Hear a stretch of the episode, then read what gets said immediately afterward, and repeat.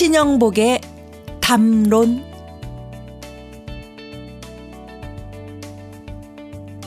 토끼와 거북이가 경주를 했습니다. 걸음이 빠른 토끼는 느림보 거북이를 앞섰습니다.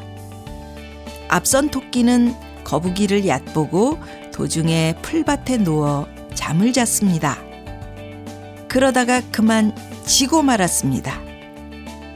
거북이를 얕보고 잠을 잔 토끼도 나쁘지만 잠든 토끼 앞을 슬그머니 지나가서 이긴 거북이도 나쁩니다. 토끼야 일어나, 깨워서 함께 가는 친구가 됩시다.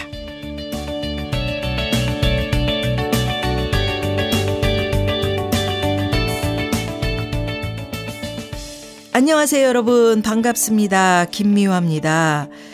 앞서 읽어드린 글은 토끼와 거북이의 경주에 대한 신영복 선생님의 생각입니다. 여러분 어떻게 생각하십니까? 이 생각에 동의하십니까? 토끼야 일어나, 이렇게 깨워서 함께 가는 친구. 여러분이 거북이였다면 토끼야 일어나 이러면서 토끼를 깨웠을까요? 아니면 그냥 에? 갔을까요?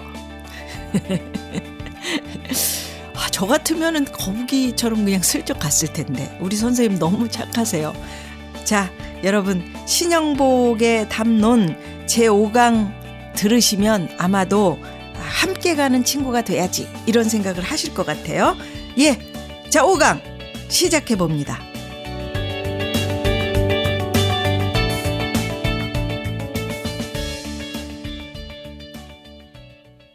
벌써 신영복의 담론도 반이나 왔네요. 앞으로 10강까지 처음처럼 열공 잘하시리라 믿습니다. 그러실 거죠? 처음처럼 신영복 선생님의 책 이름이죠. 물론 술 좋아하시는 분 소주, 소주에 써 있잖아요. 처음처럼 소주의 이름이기도 합니다. 선생님께서 그 글씨를 이렇게 주시고 그 돈으로 또 좋은 일 하신 거 아닙니까? 예. 소주의 처음처럼. 이 글씨를 신영복 선생님이 이렇게 쓰신 거는 여러분 너무나도 잘 알고 계시죠? 어떤 것이 됐든 처음처럼 쭉 열공 부탁드리겠고요. 오늘은 메이데이, 세계 노동자의 날입니다. 정규직, 비정규직 이런 구분 아무런 의미가 없죠. 자본주의 사회에서 0.0001%의 극소수 사람들을 제외하면 우리는 모두 노동자죠. 예. 우리 모두는 함께 가는 토끼와 거북이입니다. 오늘 강의 제목은 실천이 없는 이론은 한 발걸음이다. 이론과 실천에 관한 얘기입니다. 선생님이 계신 감옥 안에서 하루는 재소자들끼리 내기를 했다 그래요. 재소자 중에 가장 젊고 빠른 친구가 한 발로 깽깽이로 뛰고요. 깽깽이 여러분 아시잖아요. 한 발 들고 한 발로만 이렇게 깽깽깽 뛰는 거. 그래서 깽깽인가 봐요. 그리고 가장 연로하고 쇠약한 노인이 두 발로 이렇게 뛰고, 그러니까 같은 스타트 라인에서 한 젊은 사람은 깽깽이로 뛰고 한 나이 든 사람은 두 발로 뛰고 이런 경주를 했다는 거죠. 대부분의 재소자들 어땠을까요? 젊은 사람들의 승리를 낙관했습니다. 그러나 결과는 예상을 뒤엎고 두 발의 월등한 승리였답니다. 이 내기에서 선생님이 확인한 것이 바로 한 발과 두 발의 엄청난 차이입니다. 선생님은 감옥에서의 독서가 한 발걸음이었다고 합니다. 한 발걸음. 실천이 없는 감옥에서 독서만으로 자기의 생각을 키워나간다는 거? 이게 바로 공상이라는 것입니다. 이날부터 선생님은 다른 사람들이 살아온 얘기를 부지런히 듣습니다. 책 읽는 시간만큼이나 많은 시간을 들여서 다른 사람들의 살아온 이야기를 들으셨다고 하네요. 다른 사람들의 살아온 얘기는 실제로 겪은 과거의 실천이고요. 이런 다른 사람의 과거의 실천을 목발 삼아서 걸어가야겠다, 이렇게 생각을 하셨답니다. 그런데 여기서 끝이 아닙니다. 다른 사람의 과거를 목발 삼아 걷다 보니까 어느새 자신의 한쪽 다리가 목발을 닮아가더라 이런 겁니다. 실천과 이론의 통일, 한 사람의 변화, 한 사람의 자기개조에 관한 이야기. 아, 여러분 기대해 주시고요. 지금 시작합니다.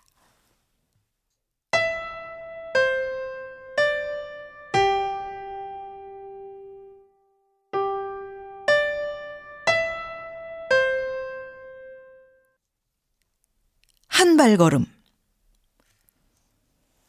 우리 방에서 가장 빨리 달리는 20대 청년과 가장 느린 50대 노년이 경주를 하였습니다. 청년은 한 발로 뛰고 노년은 두 발로 뛰는 일견 공평한 경주였습니다. 결과는 예상을 뒤엎고 50대 노년이 거뜬히 이겼습니다. 한 발과 두 발의 엄청난 차이를 실감케 해준 한판 승부였습니다. 그런데 징역살이에서 느끼는 불행 중에 하나가 바로 이 한발걸음이라는 외로운 보행입니다. 실천과 인식이라는 두 개의 다리 중에서 실천의 다리가 없기 때문입니다.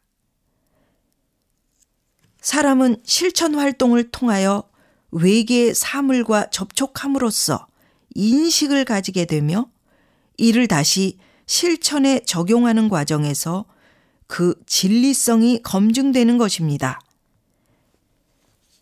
실천은 인식의 원천인 동시에 그 진리성의 규준이라고 합니다. 이처럼 실천, 인식, 재실천, 재인식의 과정이 반복되어 실천의 발전과 더불어 인식도 발전합니다. 감성적 인식에서 이성적 인식으로 발전해 갑니다. 그러므로 이 실천이 없다는 사실은 결정적인 것입니다. 그것은 곧 인식의 좌절, 사고의 정지를 의미합니다. 흐르지 않는 물이 썩고 발전하지 못하는 생각이 녹슬 수밖에 없는 이치입니다. 제가 징역 초년 닦아도 끝이 없는 생각의 녹을 상대하면서 깨달은 사실은 생각을 녹슬지 않게 간수하기 위해서는 앉아서 녹을 닦고 있을 것이 아니라 생각 자체를 키워나가야 한다는 사실이었습니다. 요컨대 일어서서 걸어야 한다는 것입니다. 그러나 막상 일어나서 걷고자 할 경우의 허전함, 다리 하나가 없다는 절망은 다시 그 자리에 주저앉게 합니다. 징역 속에 주저앉아 있는 사람들이 맨 처음 시작하는 일이 책을 읽는 일입니다. 그러나 독서는 실천이 아니며 독서는 다리가 되어주지 않습니다. 역시 한 발걸음이었습니다. 더구나 독서가 우리를 피곤하게 하는 까닭은 그것이 한 발걸음이라 더디다는 데에 있다기보다는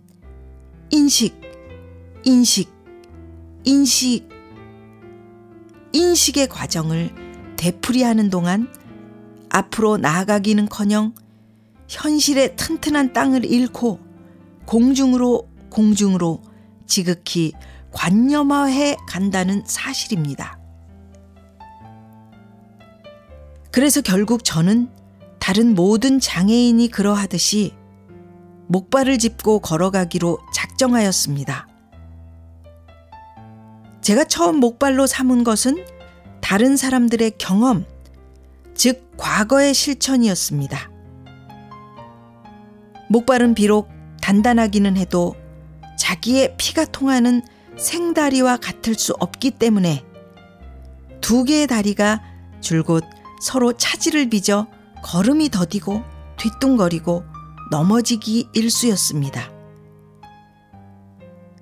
그러나 이 어색한 걸음새도 세월이 흐르고 목발에 손때가 묻으면서 그럭저럭 이력이 나고 보석과 맵시가 붙어갔습니다. 그런데 이 경우에 소위 이력이란 것이 제게는 매우 귀중한 교훈을 주는 것입니다. 그것은 목발이 생다리를 닮아서 이루어진 숙달이 아니라 반대로 생다리가 목발을 베어서 이루어진 숙달이라는 사실입니다. 다시 말하자면 나의 인식이 내가 목발로 삼은 그 경험들의 임자들의 인식을 배우고 그것을 닮아감으로써 비로소 걸음걸이를 얻었다는 사실입니다. 목발의 발전에 의한 것이 아니라 생다리의 발전에 의한 것이라는 사실은 사전에는 반대로 예상했던 것이었던 만큼 실로 충격적인 것이었습니다. 더욱 놀라운 것은 함께 살아가고 있는 징역 동료들의 경험들이 단지 과거의 것으로 화석화되어 있지 않고 현재의 징역 그 자체와 튼튼히 연계되거나 그 일부를 구성하고 있음으로 해서 강렬한 현재성을 띠고 있다는 사실입니다. 과거의 실천이란 죽은 실천이 아니라 살아서 숨쉬고 있는 것이라는 사실의 발견은 나의 목발에 피가 통하고 감각이 살아나는 듯한 감동을 안겨주는 것이었습니다. 실천이란 반드시 극적 구조를 갖추고 있거나 규모가 있는 일뿐만이 아니라 우리들이 살아가면서 걸어가는 저마다의 모든 걸음걸이가 곧 실천이 아닐 수 없습니다. 땅을 박차고 일어서든 그 위에 무너지고 쓰러지든 우리는 생명이 부재하는 한 거대한 실천의 대륙 위를 걸어가게 마련입니다. 3월, 길고 추웠던 겨울이 끝나려 하고 있습니다. 어쩌면 옥담 밑 어느 후미진 곳에 봄은 벌써 작은 풀싹으로 와 있을지도 모를 일입니다. 어떻든 봄은 산 너머 남쪽에서 오는 것이 아니라 발밑에 언 땅을 뚫고 솟아오르는 것이라 생각됩니다.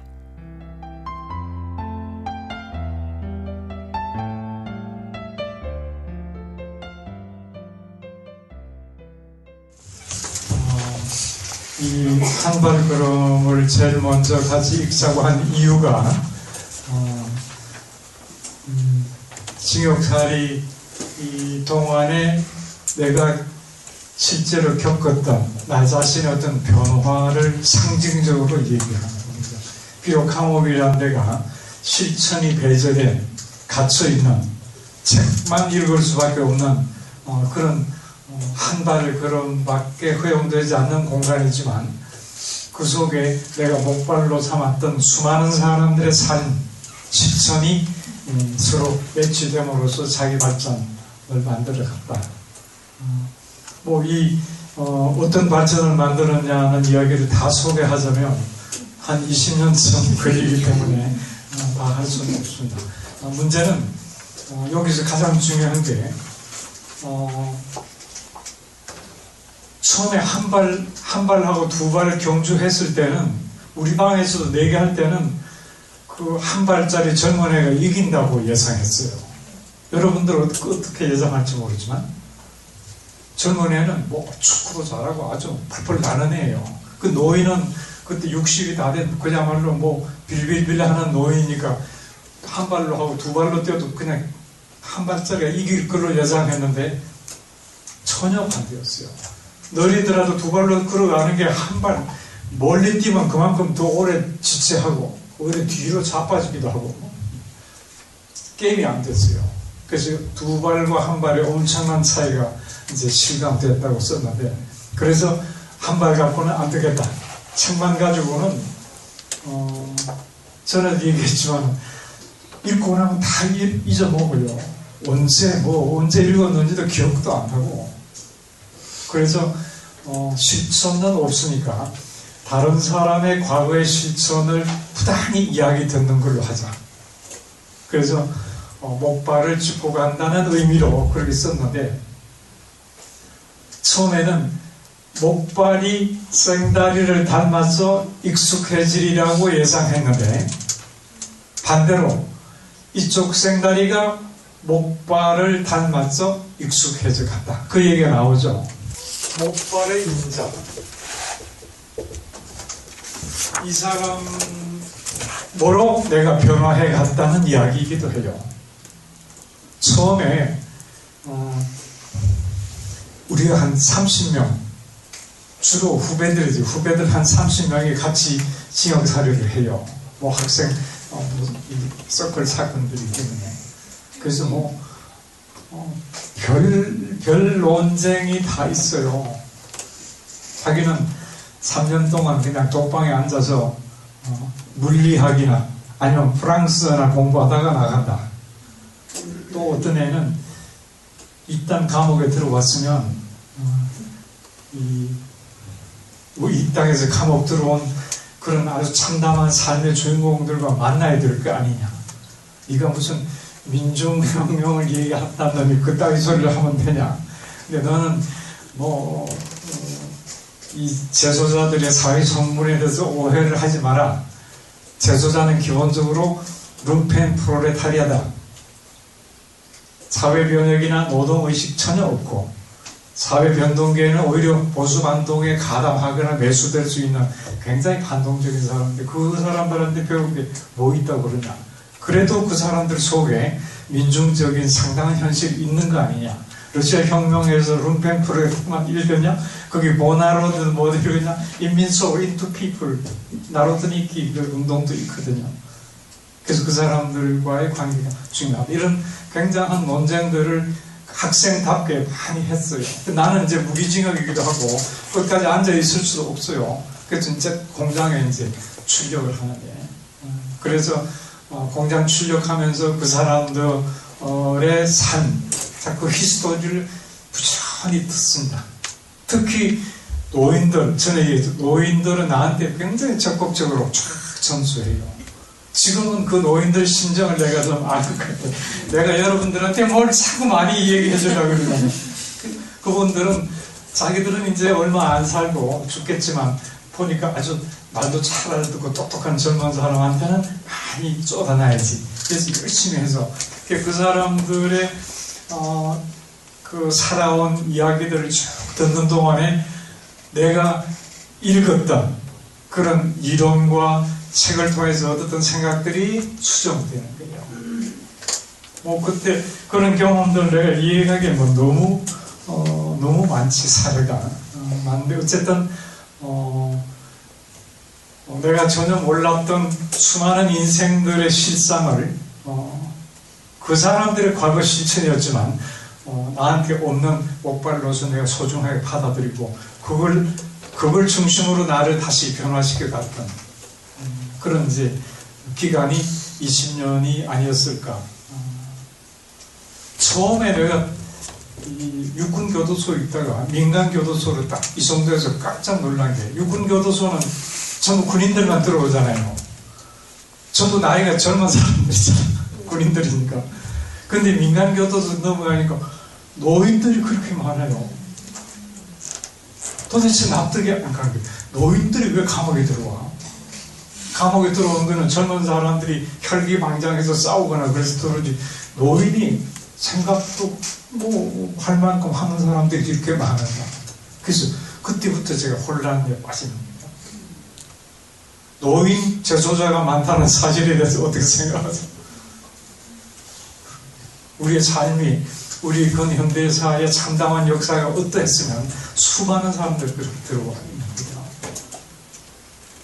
그리고 전에도 얘기했었나, 이렇게 만기자가 출소하면 이렇게 그 노인들하고 같이 출소자를 평가해요.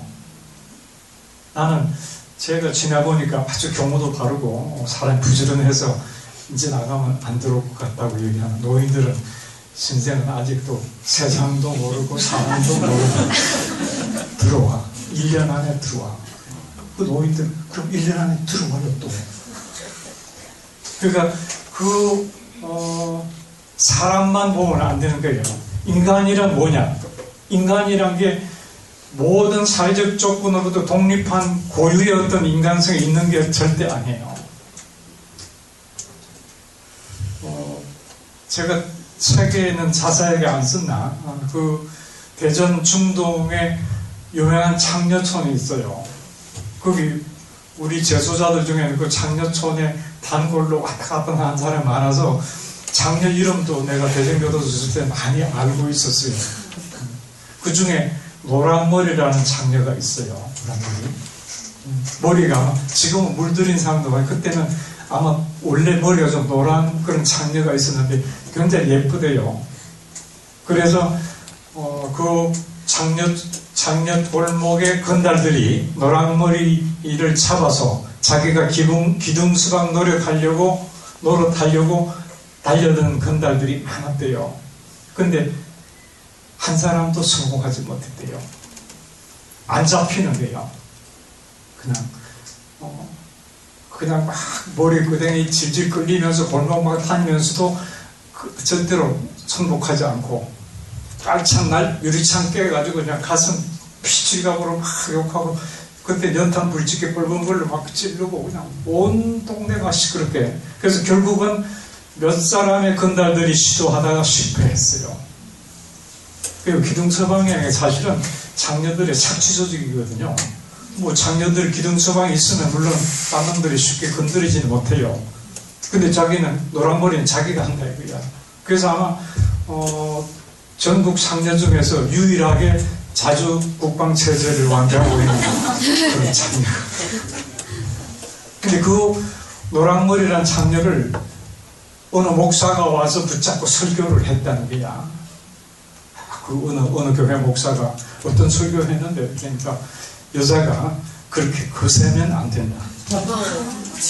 여자는 여자로서의 어떤 그런 소위 말하는 그 목사의 그런 인간이해야 중산적 여성의 어떤 정숙성 같은 걸 한참 강론을 하고 하나님의 사랑을 이해하고, 그게 그 여자를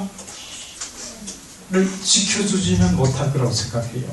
오히려 그 여자를 파괴하는 거지. 그 여자를 돌로 그냥 때리는 거지. 그래서 그 여자가 처하고 있는 참혹한 현실에 대해서는 관여하지 않고, 그 여자의 어떤 생각과 행동에 대해서 관여하려는 오만함은 그거는 지식인의 어떤 관념은 그 이상도 아니죠. 그래서 인간 이해라는 것이 인간의 어떤 특별한 그런 배타적인 아이덴티티를 승인할 수는 없는 것이다. 그래서 인간에 대한 이해를 우리가 앞으로 하자 그러는데, 바로 그런 점. 그리고 내가 만난 수많은 인간들이 있을 거 아니에요. 참 많은 사람들의 인간을 통해서 저는 첫째는 사회학을 공부하고, 그 모든 사람들의 삶을 더하면 그게 사회학 교실이 되는 거고, 그다음 그 사람들이 살아왔던 일제 때부터 시작한 해방 전후의 그 정치적인 격동, 그 다음에 한국 전쟁, 이런 그 격동의 현대사를 겪으면서 겪었던 그 가족사, 이런 것들은 진짜 역사학 교실이기도 해요. 책에서 읽는 역사는 사실은 감동적이질 않아. 그러나 그 역사 현장에 직접 삶을 살았던 사람들의 육성의 이야기는 이 화석관에 있는 역사 이론하고 전혀 다른 거예요. 아주 피가 통하고 숨결이 있는 그런 이야기들을 역사학 공부하지. 그리고 방금 얘기했듯이 인간에 대한 어떤 이해를 보다 훨씬 깊이 있게 할 수 있었던, 그런 걸 바탕으로 자기 변화를 꾸준히 해요. 공부란 것은 세계와 인간의 인식이면서 자기 변화, 나아가서 세계 변화로 연결되는 거잖아요. 그래서 이 한발 걸음이라는 이 걸음, 바로 그런 점.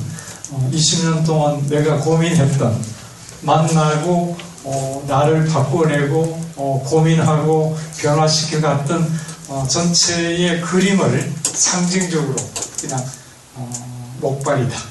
한발 걸음을 완성하는 목발로서 얘기를 했는데, 사실은 감옥만 한발 걸음이 아닙니다.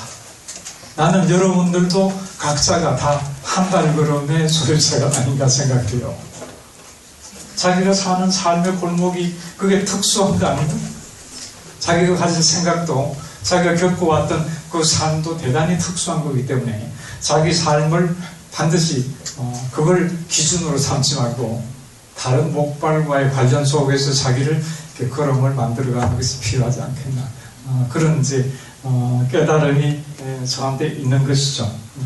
그래서 제가 아마 이 강호도 사색 같이 읽어가면서 참 많은 사람들의 예화를 소개하게 되리라고 봐요. 기회가 있는 대로 가능한 많은 이야기를 소개하려고 합니다. 오늘 시간이 있으니까 하나만.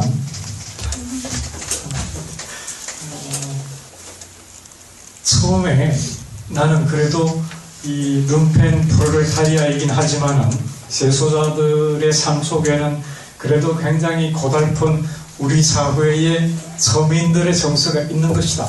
그건 우리가 배워야 한다. 학교에서, 책에서 갇혀있던 우리들로서는 대단히 귀중한 목발이다. 그런 생각으로 이제 쭉 다가갔었죠. 그래서 그랬는데도 한 5년간은 제가 그 사람들과의 인간적인 관계를 만들어내지 못했어요. 쉽게 이렇게 곁을 주지를 않아요. 사람이 사람을 이렇게 판단하는 것은 굉장히 민감합니다. 0.5초 만에 끝난다는 말 들어보셨어요? 딱 보면 그 사람이 뭐 강론 아무리 하더라도 딱 만나고 0.5초에 그 사람을 신뢰할 거냐 말 거냐를 결정하게 되어 있다 그러면 굉장히 민감해요.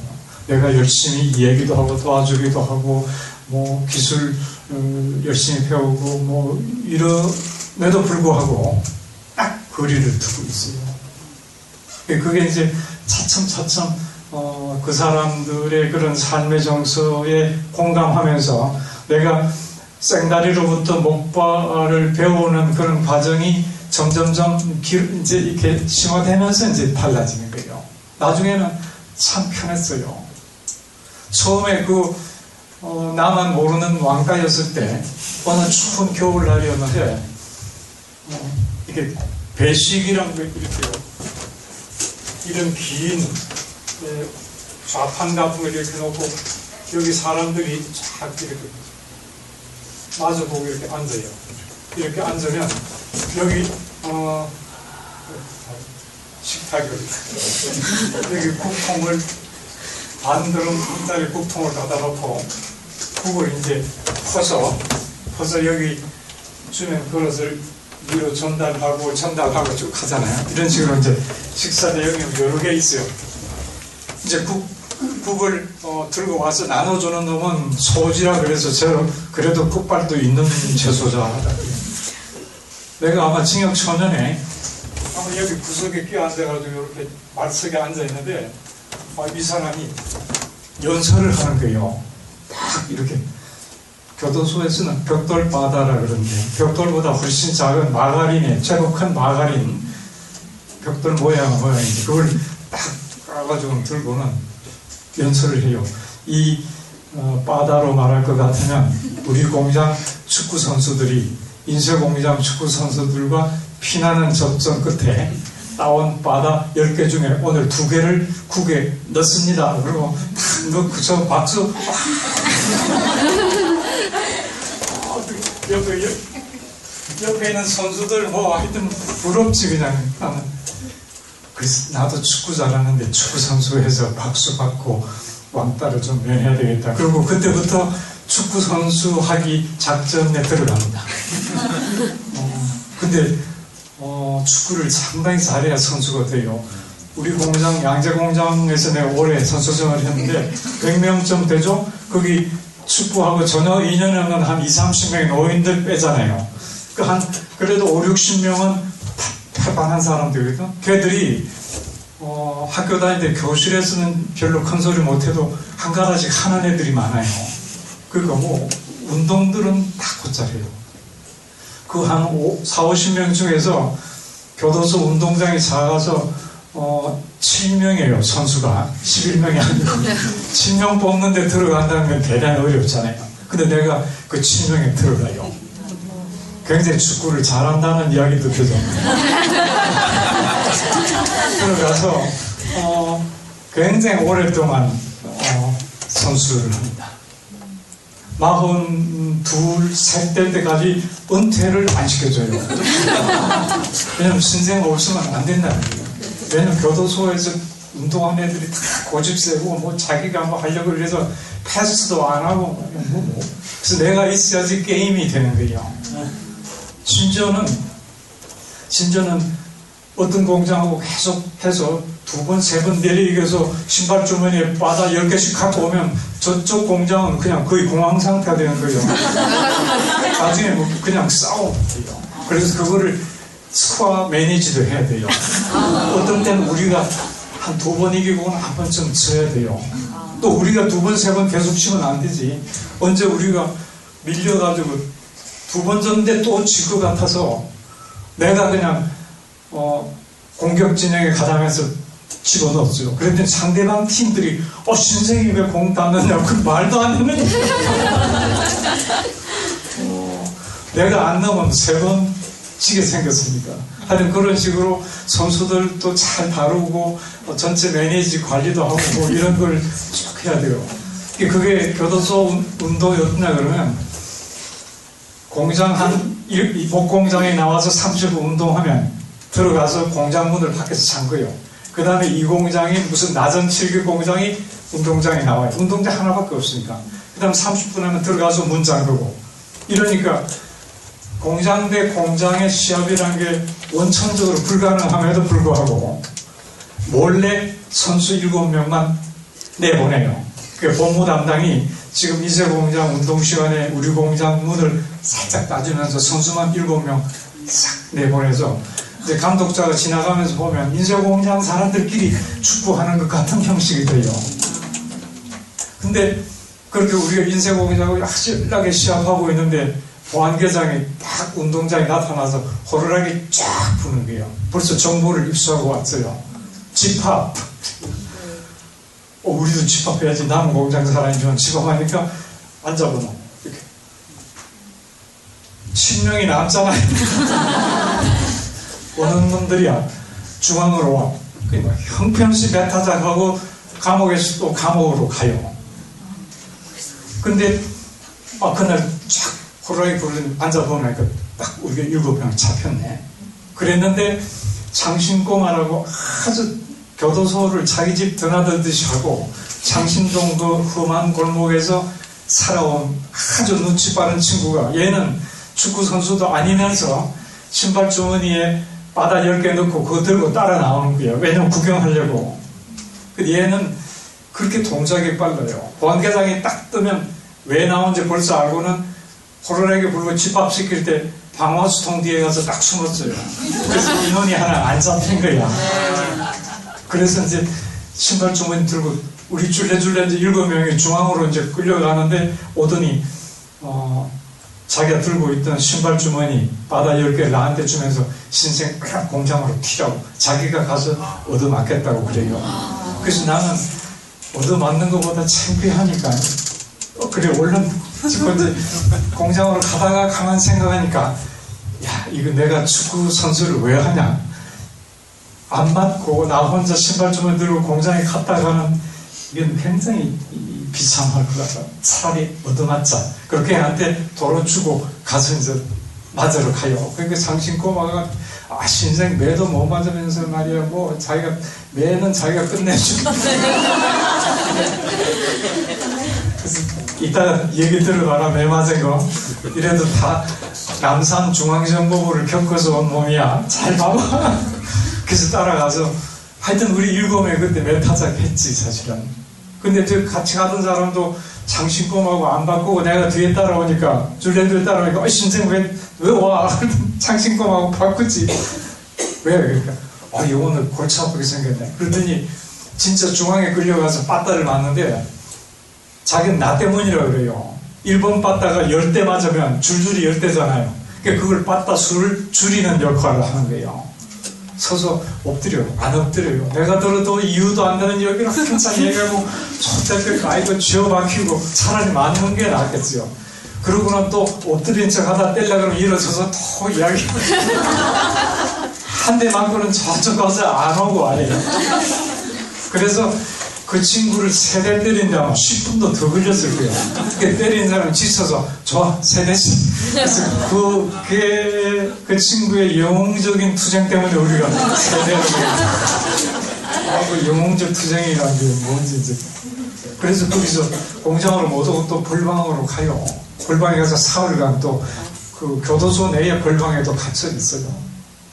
그래서 저녁에 또 몰래 그 입방할 때 공장 총원들이 자기들 국에 받아 넣어주던 축구 선수들이 징역 갔다고 맞으면서 보내주기도 하고 이제 이런 과정들이 나는 그게 공부면서 같은 인간관계고 자기 변화로 이어지지 않는다.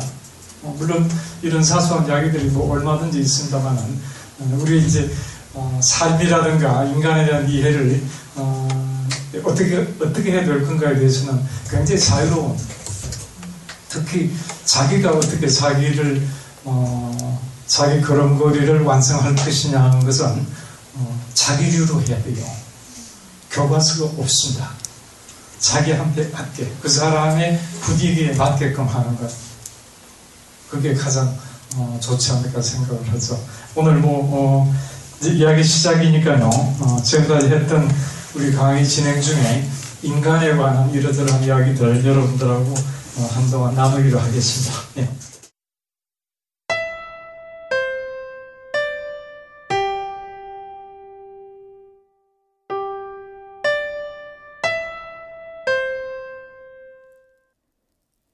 예, 여러분 오늘도 신영복 선생님과 공감하시면서 강의 잘 들으셨습니까?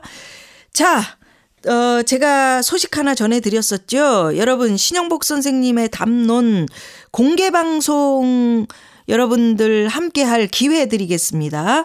2015년 5월 7일입니다. 5월 7일 저녁 7시 30분에 대학로 벙커원으로 오시면요, 신영복 선생님과 제가 진행하는 신영복 선생님의 담론 공개방송 함께 참여하시면서 신영복 선생님의 생생한 목소리 들으실 수 있는데, 신영복 선생님의 새 책 담론 신영복의 마지막 강의, 이 내용으로 여러분 그 내용, 그 책 속에 있는 내용 들으실 수 있고요. 또 선생님의 생생한 목소리 함께 할 수 있습니다. 아마도 저자가 나오시니까 이 새 책의 사인도 이루어지겠죠? 예, 선생님의 사인 받으실 수 있는 절호의 기회입니다. 참여 방법 모르신다고요? 돌베개 출판사 홈페이지에서 확인해 주시기 바라겠고요.